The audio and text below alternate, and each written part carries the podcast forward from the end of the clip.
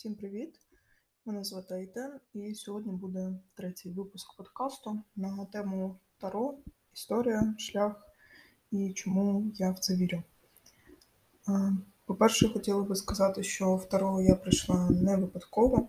Е, мене привів інтерес до того, щоб знати інформацію, яка скрита від е, ока звичайної людини. І мене цікавило завжди знайти е, відповіді на ті запитання, які мене тривожать щодо мого життя, щодо якихось таких е, всесвітніх штук, е, знайти відповіді, скажімо так, нераціональні. І таким чином е, потрошки вибудовувалася моя історія з Таро, яку я вам сьогодні розповім.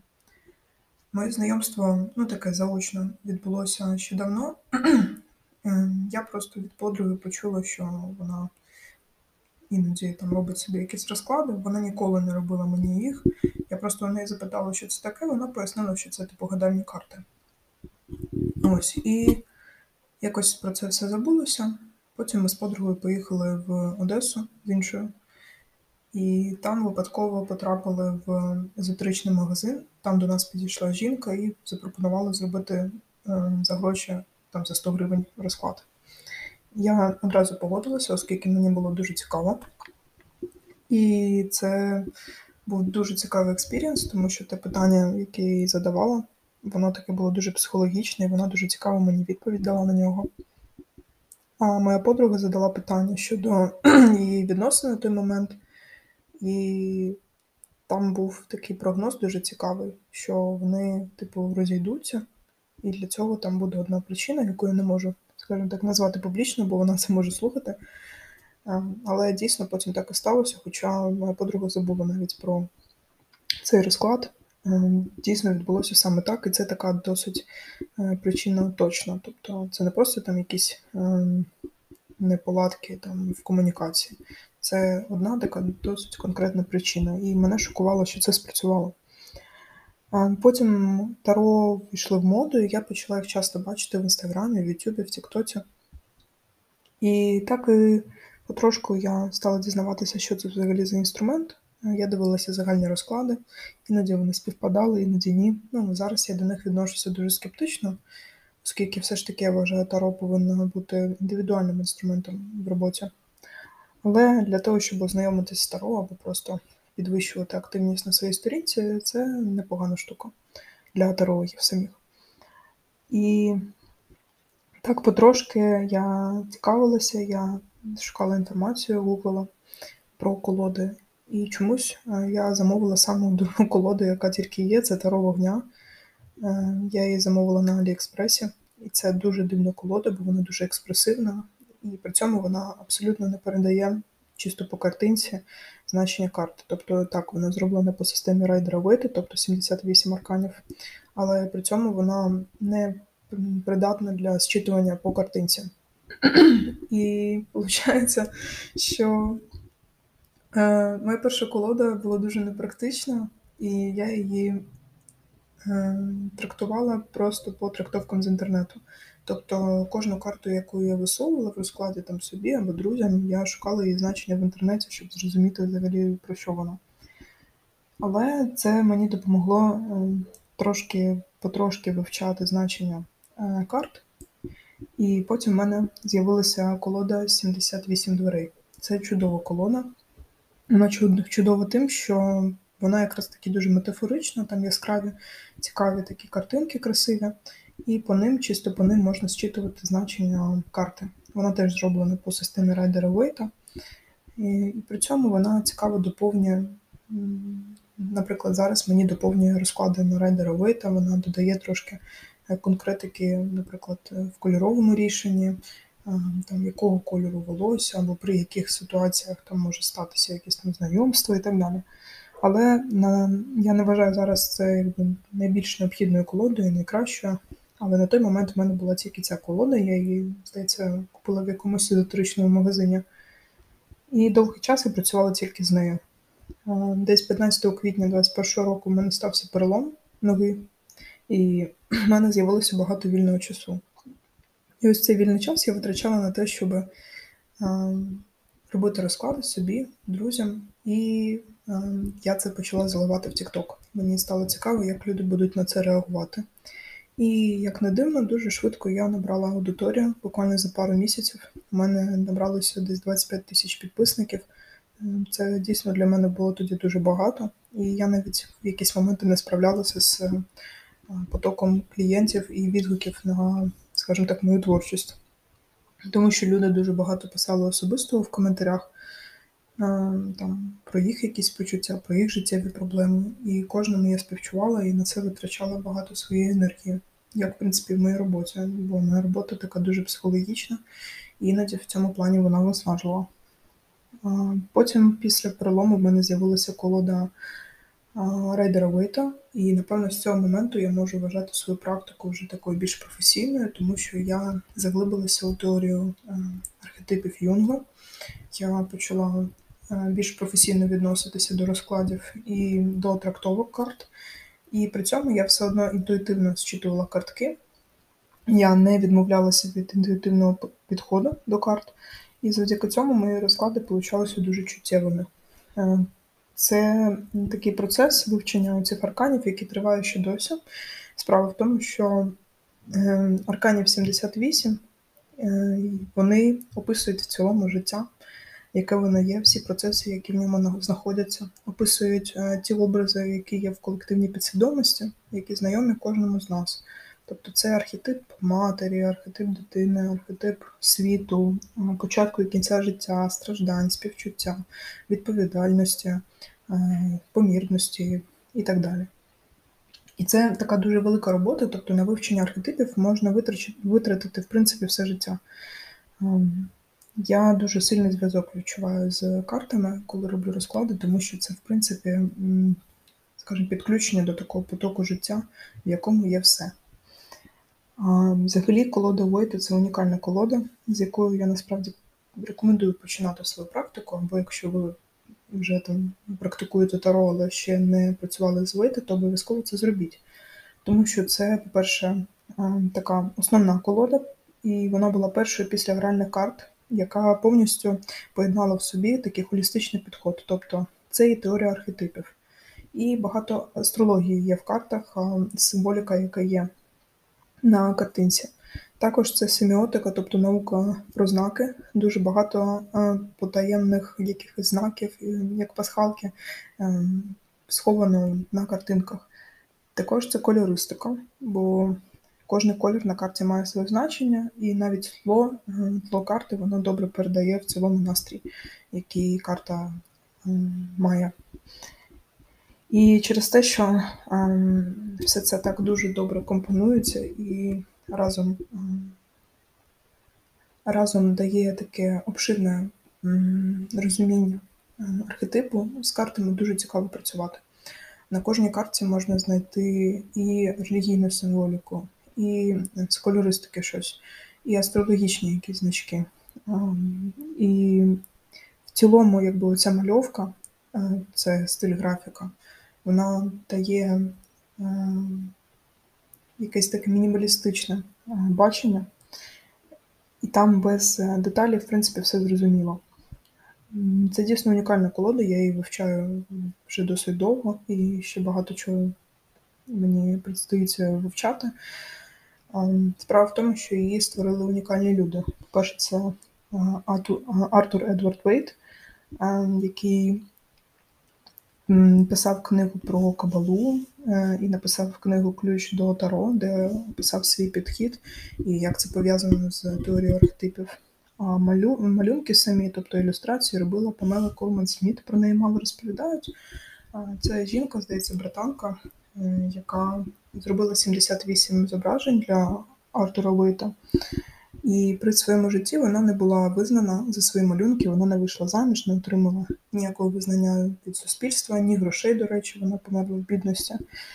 І так вона не дізналася, який великий вклад вона зробила е, в створення і укріплення таро як таких. Тобто я вважаю, що це дивовижна жінка, тому що саме завдяки її баченню ми маємо таро такими, якими ми їх маємо. І ці зображення вони дуже тонко описують е, образи, які сховані за архетипами. Справа в тому, що вона малювала ці малюнки в стані медитації. Вона входила в медитацію, і по описам, які давав Артур Вейт, вона бачила певні образи, якісь малюнки, які вона зображувала потім на ілюстрації. І дійсно відчувається такий дуже тонкий душевний підхід до кожної карти. Мені подобається, що є система старших і молодших арканів. Тобто всього карт 78, 22 з них це старші аркани, і 56 це молодші. Старші аркани це такі основні, найбільш, скажімо такі, важливі карти, які в колоді. Вони описують такі загальні образи енергії, які присутні в нашому житті. Наприклад, імператор, імператриця, сонце, місяць, світ, е, дурень і так далі. Також є молодші аркани. Е, це карти такі, скажімо, менш значені в загальному розкладі, але вони дуже добре доповнюють старші аркани. А молодші аркани діляться на чотири масті: це кубки, мечі, жезли та пентаклі. І також в кожній масті є придворні та номерні карти. Придворні це е, паш, рицар, король, король і королева, а номерні це один, тобто туз, і від 2 до 10. І дуже цікаво, що е, кожна масть відповідає за певну сферу, скажімо так, наших почуттів і направленості нашої енергії. Кубки це почуття, це емоції, це енергія води. Пентаклі це е, конкретні, скажімо так, здобутки, це матеріальний світ, е, це гроші, і це е, результати нашої праці, це енергія землі. Мечі це розумова діяльність, це певні наші ініціативи, які мають кінцевий продукт у вигляді інформації, наприклад. І це наші наміри, це енергія повітря. І також це жезли. Жезли це енергія активності, дії, ініціативи і певних подвигів, успіхів. Це енергія вогня. Ось придворні карти мають такі характеристики. Паш це людина, яка цікавиться, це людина, яка проявляє інтерес і може в процесі вивчення, скажімо так, предмету масті може лежати. Наприклад, якщо це паш кубків, він невміло поки проявляє своє почуття і може десь підбрехувати або маніпулювати. Ем, так що паш це, скажімо так, учень і початківець. Рицар це енергія така дуже вогняна, і ем, рицарі вони активно наполягають на ем, тих принципах, які мають в собі масті. Тобто, якщо це рицар жезлів, це енергія вогня вогню. Тобто це людина, яка готова вбивати за свої принципи і захищати тих, хто йому дорогий. Також король це енергія Е, спокійна, владна і е, розумна. Якщо це король Пентаклів, це такий аналог імператора енергії е, батька. Це людина, яка знає, чого хоче, вона готова нести відповідальність, вона працює заради матеріальних благ і розуміє, в чому її призначення.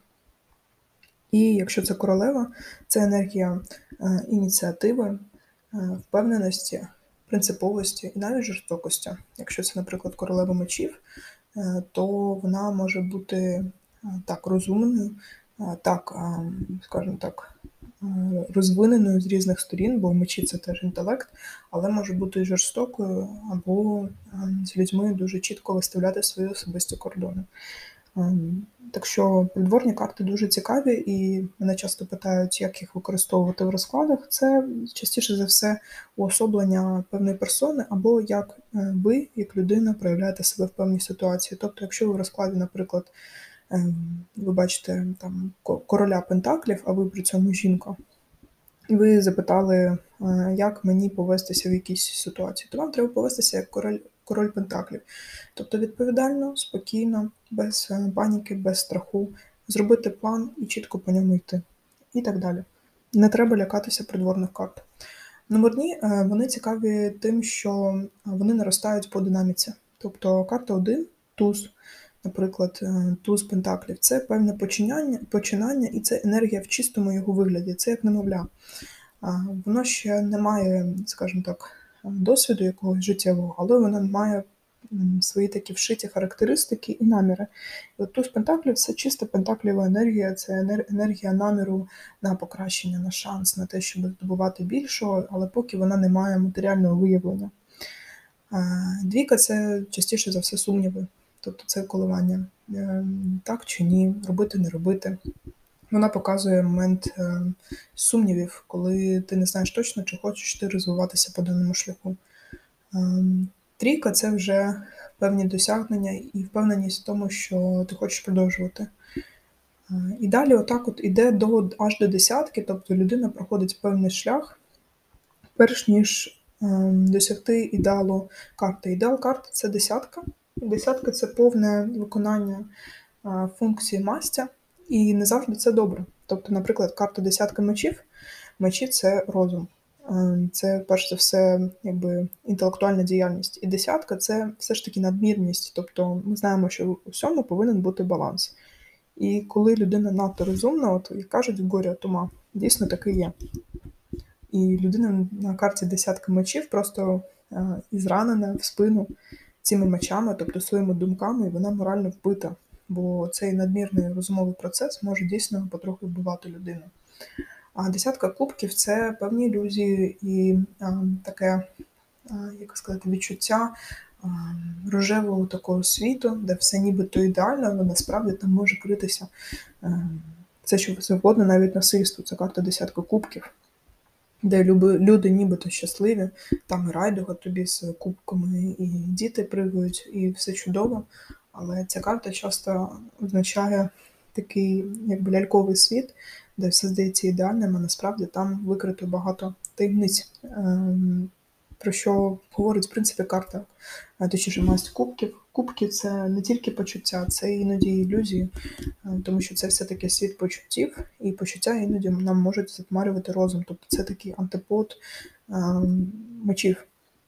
Так що надмірність іноді дійсно це не дуже добре. І так можна, в принципі, про кожну карту багато говорити, я можу на цю тему багато говорити. Але в цілому справа в тому, що в Таро нічого не буває випадково, і кожний елемент е, має своє значення. І кожна карта має своє значення. Номер, придворна карта, масть, старший аркан, все там має своє значення і немає нічого зайвого. Тобто це ідеальна продумана система. Чому я так багато розповідаю про райдера Уейта? Тому що настільки ідеального чогось досі не придумали. Е, є там оракульні е, колоди, є метафоричні картки. Це все інструменти такі більш психологічні, або ем, типу як послання від янголів, ось такі штуки. Для того, щоб робити розклад на аналіз ситуації, на почуття, на ймовірне майбутнє, тобто ймовірний сценарій, як скоріш за все все буде складатися. І для того, щоб дізнатися, що було в минулому, які цьому були причини, таро це ідеальний інструмент. Якщо мова йде про призначення, ем, там стиль вашої поведінки, ваш характер, ваші е, такі сродні якби, таланти, і в чому ваша справа життя, або ваша тіньова сторона, це все краще покаже астрологія, тому що це певні дані, які вшиті нам з народження. І навіть Карл Густав Юнг, відомий психолог, і один з, скажімо так, основних фігур в теорії архетипів, він сам казав, що іноді він звертається до астрології, коли не може знайти, знайти відповіді в психології. Тому астрологія краще відповість на питання, скажімо так вашої особистості, і ви знайдете більш чіткі відповіді. Те саме стосується там ідеального партнера, ем, або там яка у вас буде ем, яке у вас буде особисте життя, там ваш шлюб, якщо вам таке цікаво. Це все якби є в астрології, ви можете дізнатися такі більш точні речі завдяки цьому інструменту. Е, Таро чудово зчитує все, що є на підсвідомості, і коли треба потрапити, скажімо так, в енергію іншої людини і дізнатися відповіді щодо неї. Я це теж, звісно, практикую. Тобто, в мене питають мої клієнти питання щодо там почуттів іншої людини, або що вона там про неї думає, і так далі. Це все можна дивитися. Для цього я енергетично підключаюся до людини через область третього ока. Я представляю, як ми ем, якби зв'язуємося в цей момент, і людина предстає ментально так переді мною, тобто уявно і я ніби з нею спілкуюся, і таким чином я дістаю інформацію. Я вважаю для себе, що це працює чисто емпіричним дос... шляхом. Тобто я бачу, що дуже багато є співпадінь і дуже є багато збігів. І деякі речі, які я кажу, досить таки точні. вони дуже феноменальним образом збуваються. І таке відчуття, що я не зможу ніколи пояснити якось точно, логічно, чому карти працюють, та занадто багато було збігів. Я не, скажімо, я не людина з магічним мисленням, я досить раціонально підходжу до життя, досить науково. І коли я бачу, що, як скажімо так, вибіркою більшість моїх розкладів збувається або виявляється, що це правда, для мене це показник. Для мене ще показник, що людині допомагає. Тобто, якщо я бачу, що людина після розкладу отримала більше розуміння, заспокоїлася, знайшла для себе відповіді, почала працювати над собою, покращувати відносини, покращувати себе. Чому це тоді не працює? Тобто, as long as it works, е, як кажуть, поки це працює, я в це вірю. Справа в тому, що е, здебільшого таро це психологічний інструмент, і в нашому ментальному полі є відповіді на більшість запитань. Якщо бути уважним до знаків, які приховані на картах, можна дійсно знайти відповіді на усі запитання. Але я, як практик, по мірі своєї практики також вдосконалююсь. Іноді я не можу на 100% дізнатися всю інформацію, але я точно зможу е, побачити тенденції або, скажімо так, ем, частини, такі великі частини правди. Е, звісно, якась частина інформації від мене може бути теж прихована, тому що у всьому є свій якийсь космічний замисел. Ем, але якщо є інтерес до правди, я думаю, що рано чи пізно вона все одно відкриється. Я точно не беру в роботу питання стосовно майбутнього, ем, такі категоричні. Тобто, чи будемо ми разом, чи поступлю я там кудись або чи переїду.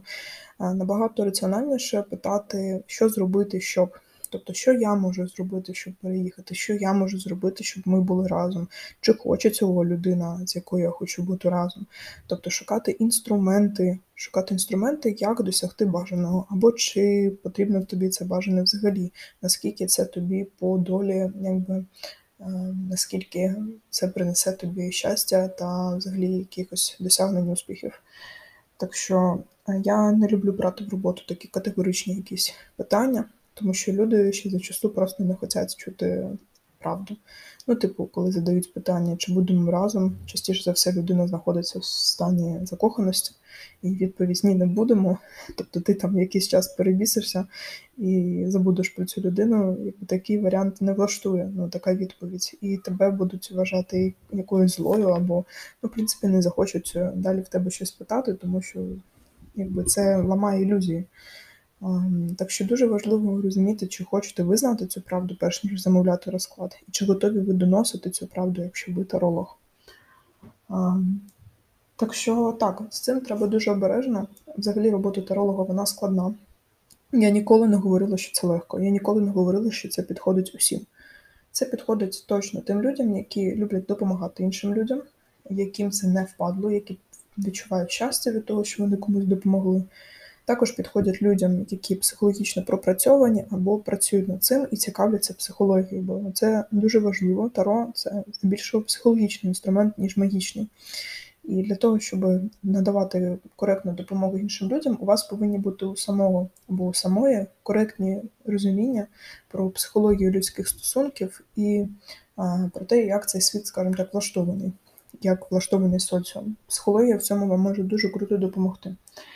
І треба бути людиною емпатійною, інтуїтивною, людяною, перш за все. Ці характеристики, як людині, яка працює з іншими людьми, дуже важливі. Я можу порадити початківцям тарологам не перепрацьовувати перший час, завжди брати хоч якусь оплату, навіть якщо це кава, або там не знаю, 50 гривень хоча б, для того, щоб був енергообмін. Енергообмін це не означає, що там тонкому якомусь плані е, якісь істоти відчувають, чи заплатили вам чи ні, і якщо вам не заплатили, то вам це не шкода. Ні. Просто для того, щоб вам це робити було не впадло, ви отри... маєте отримувати з ваших розкладів якісь бенефіти. Тобто, якщо подружка вас просить розклад е, при зустрічі, скаже, ну добре, тільки е, тоді пригости мене, будь ласка, кавою для того, щоб був енергообмін. От і все. Бо коли я робила це без енергообміну, я відчувала потім е, якусь невдячність за мою роботу. Е, бо людям, які отримують якісь послуги безкоштовно, цінність е, цих послуг не відчувається потім. Так що для того, щоб цінували, за це дійсно потрібно плати платити, щоб вам платили. Ось. І я би порадила ще одразу починати з основ і не робити, як я, тобто не вишукувати інформацію по маленьким частинкам і не починати з якихось стрьомних колод з Аліекспресу. Візьміть собі райдер Авейта і почніть робити зранку карту дня. Тобто перетасуйте колоду, е, висуньте закритими очима і уявляючи ваш сьогоднішній день, тобто ну, число, наприклад, як у мене сьогодні, 20 квітня. 20 квітня карта дня. Ви висовуєте карту і гугліть одразу значення. Е, попереджаю одразу, більшість сайтів з трактовками російські, так що прийдеться включити VPN. Ви дійдіть до строки значення карти дня і подивіться, що там написано. Плюс подивіться загальне значення карти. І можете собі навіть там сторіс кудись виставити, або просто там зберігти кудись на телефон. Ви таким чином кожного дня будете вивчати по значенню, по одному значенню карти, і ви будете впродовж дня відчувати вплив цієї карти, як вона описує, характеризує ваш день. І так потрохи ви будете вивчати карти. Також робіть паралельно розклади, хоча б собі знайомим. Ем, якщо ви будете практикуватися кожен день, у вас буде напрацьовуватися навичок е, зчитування е, карти навіть по картинці. Тобто для того, щоб зчитувати по картинці, треба хоча б мати поверхневе розуміння значення карт. Е, ідеально знати старші аркани, бо це такі основні головні енергії в нашому житті. Ще раз згадати, що я казала про масті, як працюють масті кубки, пентаклі, мечі, жезли. І почитати в інтернеті що означають номерні карти, тобто від 1, тобто туза до 10, і за що відповідає кожне е, число. Якщо ви це будете розуміти, у вас складеться в голові певна система, і в майбутньому ви зможете дуже легко зчитувати карти чисто по їх е, зовнішньому вигляду. Не забувайте ще, що карти продумані таким чином, е, щоб ви по зображенню одразу відчули, скажімо так, вайб карти. Практично все, що вам потрібно, є на самій картинці трошки важче з е, придворними картами, тобто з пажом, рицарем, королем і королевою. Але і це можна якби зрозуміти, якщо все ж таки спробувати відчути карту, розглянути її деталі, подумати, про що кольори, які є на карті, про що символи, які є на карті. І ви там обов'язково знайдете щось для себе. Нагадаю, що всі відповіді на всі запитання є в вас самих. Карти допомагають просто считати ці відповіді і зрозуміти, усвідомити їх для себе, знайти їх у ці відповіді в своїй підсвідомості. Я вам бажаю практикувати в задоволення, не робити це чисто для заробітку, не робити це, не робити це чисто для того, щоб свій інтерес задовольнити. Таро це інструмент самопізнання, і їх вивчати можна все життя. Якщо ви будете ем, до цього ставитися відповідально, ем, будете прислуховуватися до своєї інтуїції, будете паралельно працювати над собою і будете е, вивчати, скажімо так, якомога більше інформації, то з вас дійсно може вийти чудовий таролог. А якщо ви хочете замовити розклад у якогось таролога, то для того, щоб отримати максимум користі, не майте очікувань, не сподівайтеся на один конкретний варіант відповіді. І задавайте відкриті питання, на які можна відповісти не тільки так, а ні, а й чому, і як саме, і коли, і що зробити, щоб. Так що практикуйте відповідально, використовуйте цей чудовий інструмент е, для своєї користі, не для шкоди. Не думайте, що це гріх, бо ми маємо право знати будь-яку інформацію. І, напевно, насолоджуйтесь цим в процесі, якщо це можливо, насолоджуйтесь, бо це дуже цікаво. І разом з Таро ви не тільки себе, а цілий світ. Я бажаю вам гарного дня або вечора, або ранку, і до зустрічі в наступному епізоді.